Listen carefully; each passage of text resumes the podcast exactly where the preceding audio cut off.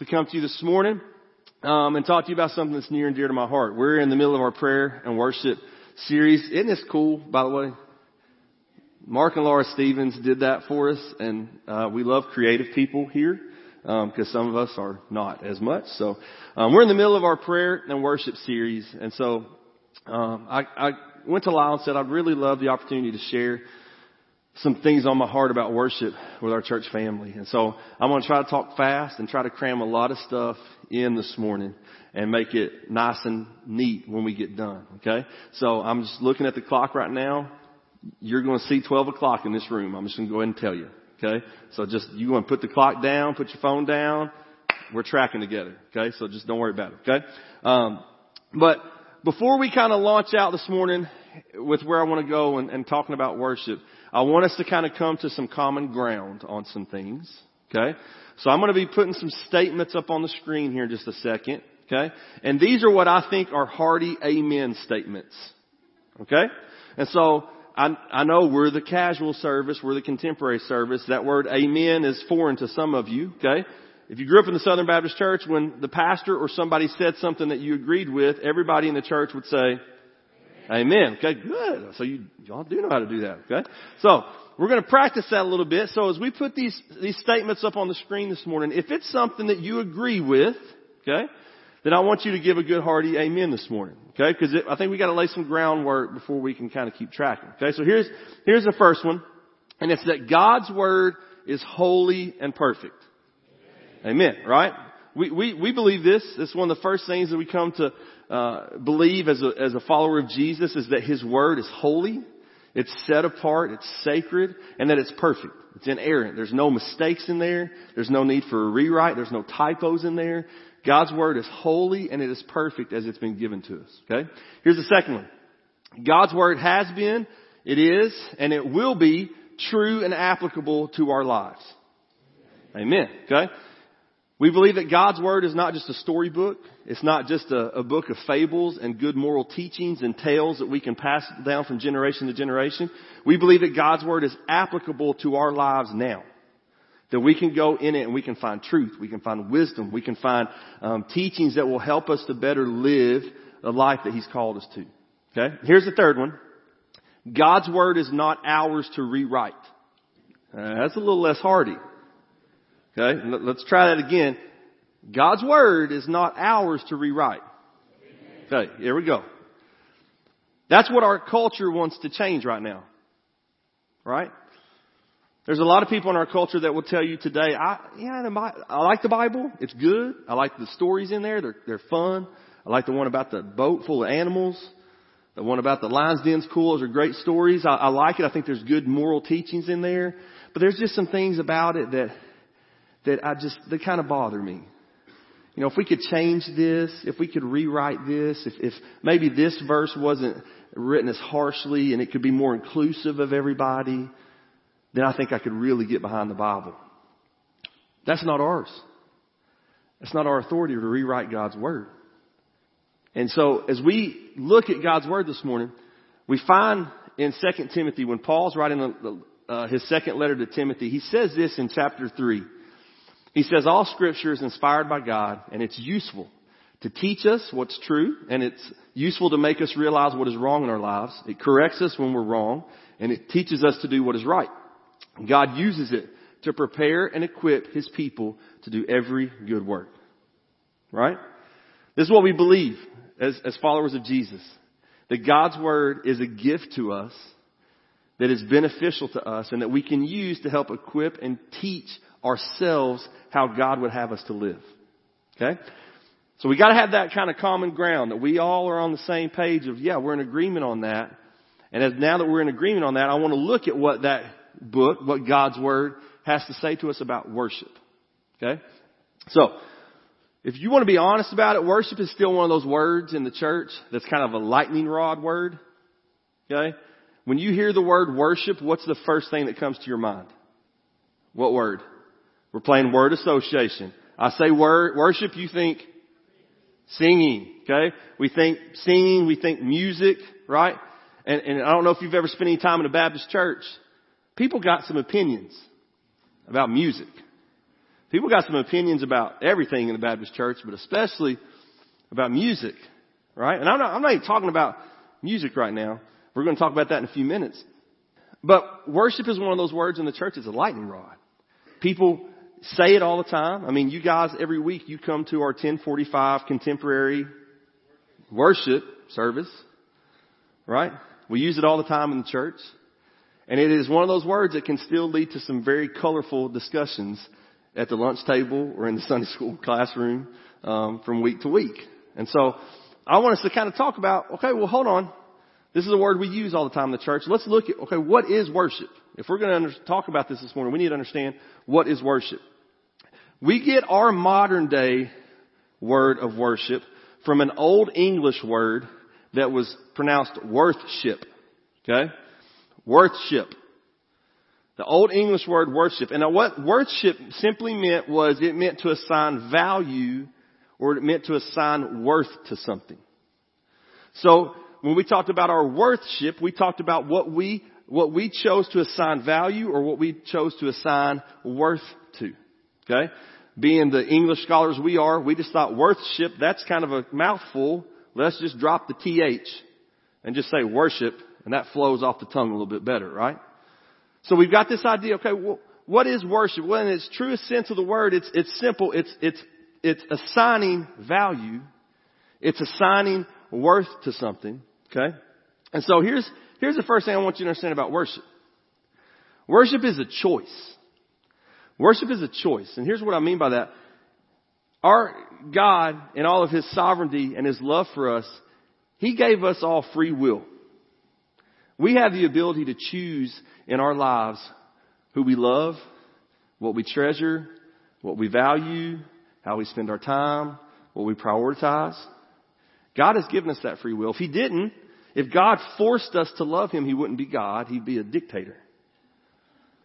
That's not our God. Our God, He desires our love. He desires our affection. But He gives us free will to choose what we are going to value and what we are going to worship. So the first thing I want us to understand this morning, worship is a choice.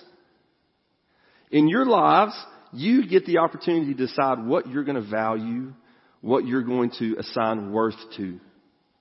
When we look at Scripture in just a second, you're going to see a pretty easy statement for where your where your worship should go. But if we're all real together right now in this room, we all know that our worship goes a lot of different places. Okay? Because there's a lot of us living in S E C country. We value some certain institutions during certain seasons of the year. Some of us like the disgusting blue color on our team. Some want to never see their team win, and they put gold on. And then some teams want to be in the news for all the wrong reasons all the time, and they wear orange. So, but we assign value to these institutions. We assign value, we assign worth to them. We, we, we spend a lot of time hanging out and, and giving a lot of attention to those things. Some of us in our lives, we value our spouse, we value our kids, we value our job, we value our career. And it's not wrong to value those things, but we have to understand the difference between value and worship. Because when we talk about worship, something is always going to win. When you take two things and you put them up against each other, one of those two things is always going to rise to the top. And here's the question is, okay, when we talk about our relationship with the Lord, when we talk about our worship for God, does that what rise, does it rise to the top, or does it still get trumped by some things? If it gets trumped by some things, then it's not worship. Because worship is where we're going to assign our most value, our most worth to something. So the first thing I want you to hear this morning is worship is a choice. Here's the second thing, okay? Because when you look in the Old Testament, there's a couple of words, Hebrew words, that are used to describe worship. I am not skilled at translating Hebrew words. Okay, if I get up here and try to say Hebrew words to you, they will not be correct. Okay?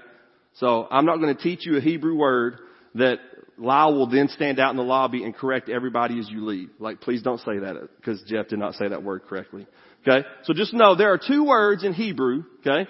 If you really want to know what they are, go look them up. It's a homework assignment. Okay? There are two words in the Hebrew language that are often translated to our form of the word worship. The most popular one that is translated into the word worship paints this picture of bowing down. Worship is prostrating yourself. It's, it's humbling yourself. It's bowing yourself down at the feet of what you worship. The second word that we see that's often translated as worship gives a picture of, of serving, of working. And so both words we find in the Old Testament that are translated as worship, both are active words. They both involve action. Okay, so that's the second thing I want you to see this morning. Not only is worship a choice, but worship is active. Worship is active. It, it, it involves you choosing what you're going to worship, and then it involves you then finding a way to worship. It's not passive. I'm going to get at you for a minute. We got a second service in here that you guys like to come to. And, and generally why most people come to this service is either one or two reasons. Number one, some of you like the time better. But a lot of you come in here because you like the music better. It's more your style. It's more your preference. It's, it's kind of what you feel more comfortable with. If we come to this service because it has music we like and all we do is listen, and we don't participate, that's not worship. That's like going to a concert. I can tell you this right now, nobody's going to pay me money to come hear me sing. I've not had any record deals call and say, hey, we, we need you. We're not here on Sunday mornings to do a concert. We're on Sunday mornings to lead worship. And the way that we together worship is it has to be active. You have to choose to come in here every Sunday morning and participate. Not spectate. Participate. Because worship is active. It involves humbling ourselves. It involves assigning worth to something that's greater than ourselves. So not only is worship a choice, not only is worship active, here's the third thing. Worship is sacrificial. It requires sacrifice. Does anybody know where the first time the word worship is used in Scripture? It's in Genesis. It's in the twenty-second chapter, and this is what it says. It says, "Stay here with the donkey," Abraham told the servants. "The boy and I will travel a little farther. We will worship there, and then we will come right back." You guys know this story. At this moment in the story, does Abraham know what's going to happen? Does Abraham know that God is preparing to plant, to provide a ram for him?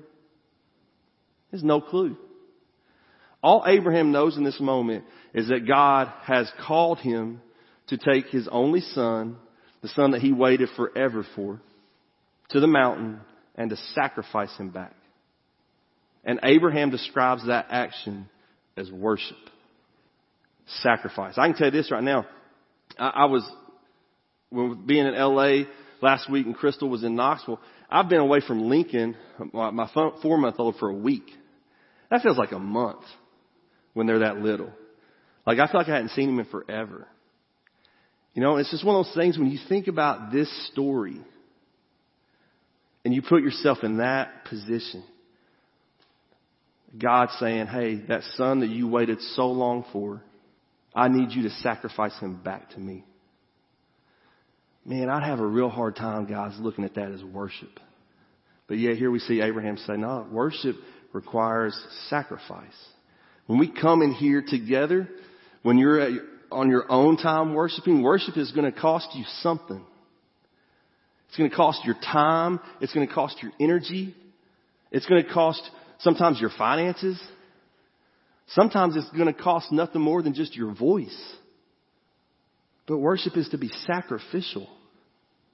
So that, that's what worship is. Worship is us choosing to ascribe value and worth to something. It's us choosing to be active in proclaiming that, and it's choosing to be sacrificial in how we demonstrate it. So if that's what worship is, then, then how do we do it? Right? How do we, how do we go about worship? Okay? So remember when we all agreed a few minutes ago that God's word is not ours to rewrite? Just keep remembering that. Okay? Let that kind of just marinate, because I may start stepping on some toes in a minute, okay? Worship starts with the motivation of our heart. So we got some car guys in here, right? Mark's in here. We got some car guys, okay? What is the most important part? If you're going to have a car and it needs to go somewhere, what has to be in that car? You got to have an engine, right? Okay. Engine, that engine, that's the motive. That's what makes the car go. And, and worship is our motivation. It's our engine. What starts in our heart, it's what motivates us, right? But if all you have is an engine, you can crank that sucker up. If that's all you got, where's it going? It's going nowhere, right? You got to put that engine on a frame, and that frame's got to have some wheels on it. And that's how we're going to take our worship, and we're going to go somewhere with it. So we've got to find a way to take the motivation to worship God that's in our heart, or that hopefully is in our heart. And we've got to find a way to take that and make it go. So how do we do that? Well, Psalm nine one tells us this. It says, that is, I will praise you, Lord, with all my heart. I will tell of all the marvelous things you have done. So how do we put our worship into action? This other fun word that we hear all the time with worship, right? Praise. Praise is how we take the motivation of our heart and we let it escape and get out from us. Okay? So, all right. Praise. So how do we do that? Here's where it gets fun. Did you know that God has given us a lot of options when it comes to praising Him? Options that are accepted and that are encouraged. Okay? I'm going to walk you through them real quick. Here's the first one. Singing. And, and I couldn't even list all the scriptures that tell us to sing to the Lord right here. So I'm just giving you a little handful, okay? Some of you are in here like, man, I don't sing. I don't have a good voice. I can't hit the right notes. It does not matter. God has commanded you to sing to the Lord. When you fully understand who God is and what He's done for you, you will not be able to, it, it tells us, you, you won't be able to keep silent. You've got to proclaim it. Some of you come in here and you like the service because the music's a little bit louder, it's a little bit darker, and you think you can just kind of blend in. That's not worship. When I stand back there in the back, you know whose voices I should hear coming into that room? It shouldn't be the band. Yeah, they're, oh, they're loud sometimes. Yeah, they are loud sometimes. Don't worry about it. They are loud sometimes. But let me tell you this, there's a whole lot more of you than there are people up here. We should drown them out every week. Well, you're singing a new psalm this week. Yeah, we are. Scripture tells us to do that. Psalm ninety-six, Psalm ninety-eight. Well, you're singing an old song this week. Yes, we are. Colossians three tells us to do that. So we're going to do a little bit of both. But when we had the opportunity, sing. When's the last time you sang so loud that you lost your voice? When's the last time you sang so loud that your voice cracked? When's the last time you sang so loud that somebody turned around and looked at you? If it hadn't been a while, you ain't singing. Let's go. Singing praises is acceptable. Here's the next one. Um, praising with instruments. You guys don't have a problem with this. We we kind of had a heart to heart with First Service a little bit about it. And they were good. They were good. God tells us in Scripture several times, praise Him with instruments. Whether it's a piano, whether it's drums, whether it's keys. It's, it's why we kind of have a little bit of everything up here. God welcomes His praise to, through the different talents that we have. There's a reason why the church did not hire me as the church pianist. Because I don't know what I'm doing over there. All the keys look the same. Half of them are white and the other half are black. I don't know what they are. Color coordinating them, I might be able to play it. I'm so thankful we have people who are gifted that way. But I can praise God through playing a guitar. There's nothing wrong with instruments. We know that. That's why you're in this service. I'm going to move on. Here's the next one. This is where we're going to start getting fun, right? Shouting praises to God. You know, that's an accepted, encouraged way of praising Him. When's the last time you just let a shout out in church? How's that going to go over? Right? Everybody, what's going on? When's the last time you shouted at your T V during a ball game? When's the last time you shouted at the ball field, parents? As a referee this year, when's the last time you shouted at an official? Man, we'll turn our shouts loose to everybody but God. We find in Scripture that there's nothing wrong with being so filled with joy and love for the Lord that we shout to Him. We shout praise to Him. Here's the next one.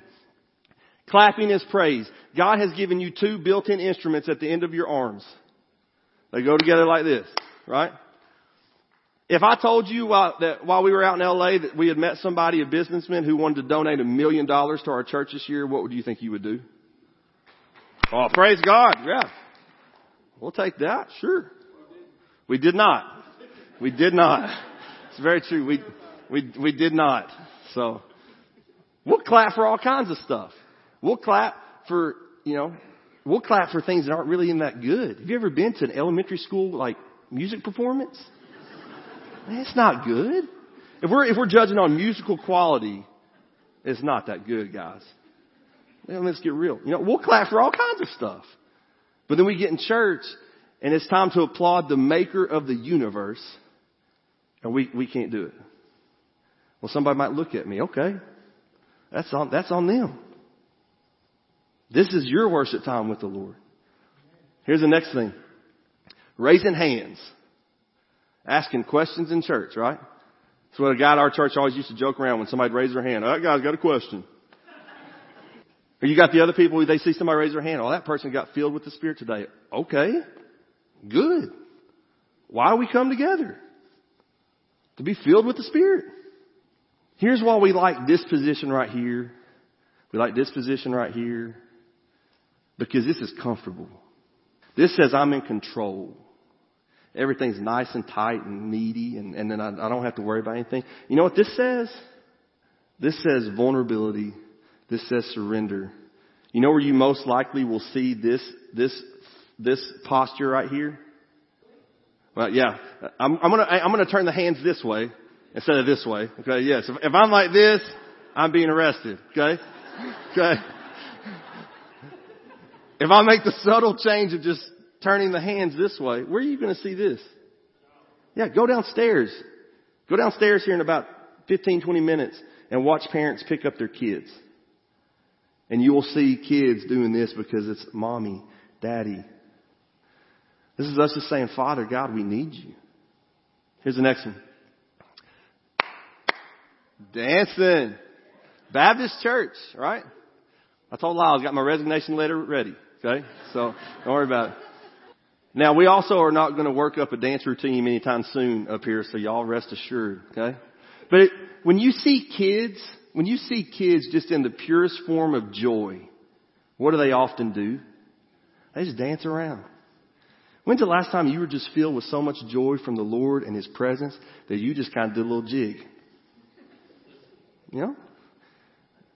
There's nothing wrong with it. It's accepted. It's encouraged. Here's the last one. Bowing down. Prostrating yourself. There's so many times in our lives, guys, that the, what we really need to do is we really just need to quit trying to act like everything's okay. And we just need to hit our knees. And we just need to fall before the Lord. As an act of worship. Not as an act of, I'm a terrible person. Not as an act of, my life is worthless. As an act of, God, I can't control this. And I give it to you.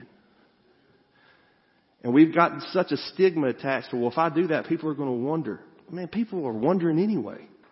We've got to get to a point where we don't care what people are wondering about. We care about what our Father thinks. All of those are accepted forms of praise. How many of those do you do on your own normally? That's, that's your own personal question. Some of you, maybe one or two, maybe three. But a lot of times, for a lot of us, it's just one. Right? Well, I'll sing, but that's about as comfortable as I feel. Man, we are missing out on the opportunity to worship and experience the Lord. Last couple things here, and I'm moving on. So what is worship? Worship is assigning worth. It's assigning value. It's choosing to actively worship. It's choosing to actively sacrifice. How do we do that? Well, there's lots of ways we can do that. Lots of ways that we can put praise to our worship. And there's two important places that this has to happen in our lives. And the first one is personally. We have to personally worship the Lord. If the only times we are worshiping God is on Sunday mornings, man, we are not going to be healthy. We are not going to be spiritually healthy. There's just no way around it. We've got to be doing these things in our own personal life behind closed doors where nobody sees us. We've got to be able to say behind closed doors, I'm singing, I'm praising, I'm hitting my knees, I'm raising my hands to the Lord, I'm serving, I'm doing everything that I can to keep my personal worship life healthy. Why do we do that? Well, it's pretty simple to me because in, in John chapter fourteen, Jesus tells us four different times in that chapter, if you love me, obey my commandments. If you love me, obey me. We've seen throughout Scripture that giving honor and glory to God, worshiping God, is what He wants us to do. If we love Him, we'll do what He wants us to do. My wife will tell you that right now, right? One of the ways I show her that I love her is I do what she wants me to do. When she says vacuum the house. Amen. I know that, right? When she says, please pick your clothes off the floor of the living room. I know we're the only two people living here, but you never know when someone's going to pop in. I tell her no one ever does that, so it's fine. But I still know that it, to make her happy, I need to pick my stuff up. And I love her, and I want her to know that I love her, so I need to do what she asked me to do. God says the same. I'll know that you love me by obeying me. Do what I've asked you to do. When we get healthy in our personal worship, we bring that here, and we help to the overall health of our corporate worship. Here's the thing about corporate worship. God has made each one of us in here different. There's a lot of variety in this room. So many, uh, some of you in here like jazz music. Some of you like classical. Some of you like country. Some of you like rock and roll, like old rock and roll, not the new rock and roll. Some of you like rap. Some of you may like polka. Who knows, right? It's closet polka fans. God has made each of us different. Okay? And there's, there's nothing, there's nothing wrong with that. That He's made us different. But here's, here's the kicker, right? That we have to understand that our upbringing and our traditions and our preferences can sometimes play a negative role in the corporate worship of the church. And what I mean by that is this. If you feel more comfortable with singing hymns in our early service, there's nothing wrong with that. If you feel more comfortable singing songs that are newer in this service, there's nothing wrong with that either. If you prefer a piano to a guitar, that's fine. If you prefer a live piano to a keyboard, that's fine. There's nothing wrong with our preferences and variety until we get so set on our preferences being validated as right. I told the first service this, there's no difference in us in eight thirty service singing Amazing Grace, How Sweet the Sound that Saved a Wretch Like Me. We sing that, to God be the glory. It's no different than when we come in here in ten thirty and we sing, this is amazing grace. This is unfailing love. That you would take my place. That you would bear my cross. The thing that's consistent between the, the thing that has to be consistent is what we are worshiping. Who we are worshiping.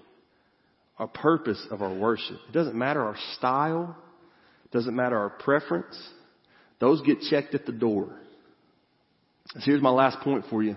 And it's this, is that worship is not for us. It's for God. I don't know if you guys have ever been to a birthday party, right? I, I've, I've never been to a birthday party and been able to go in and request changes. Going to the birthday party, oh, they got vanilla cake. Mm.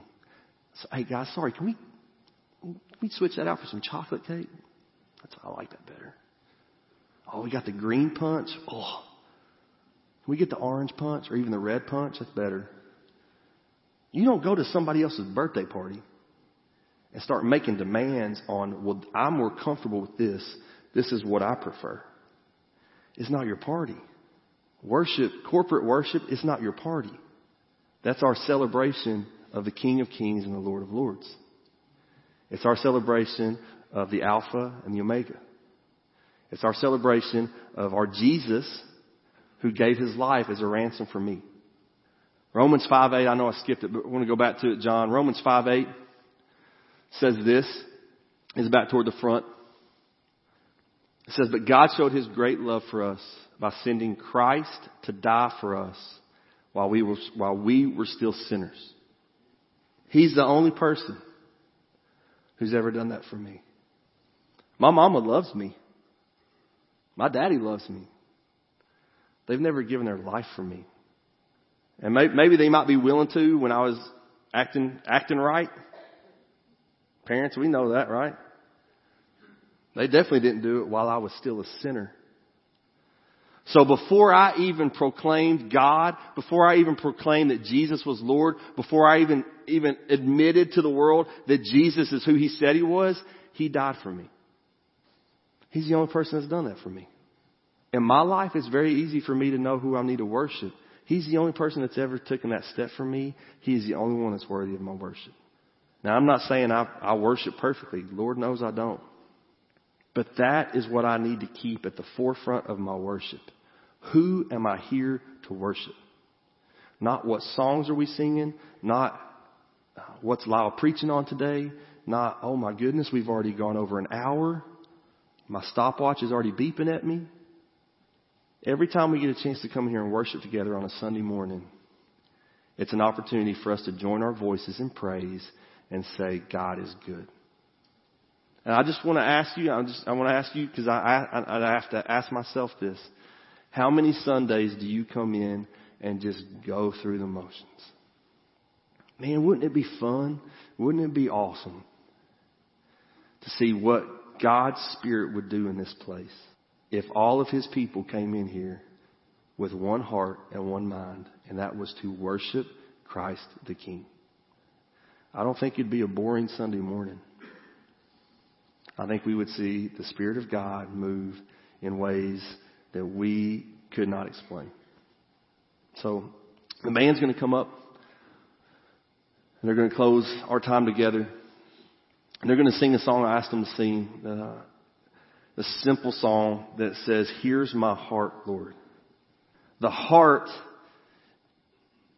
is where we keep and treasure our most important things in our life. If you have a spouse, they have your heart. If you have kids, they have your heart. And we sing and proclaim in this place, God, here is my heart, Lord. I give it to you. You are now the holder of what I treasure.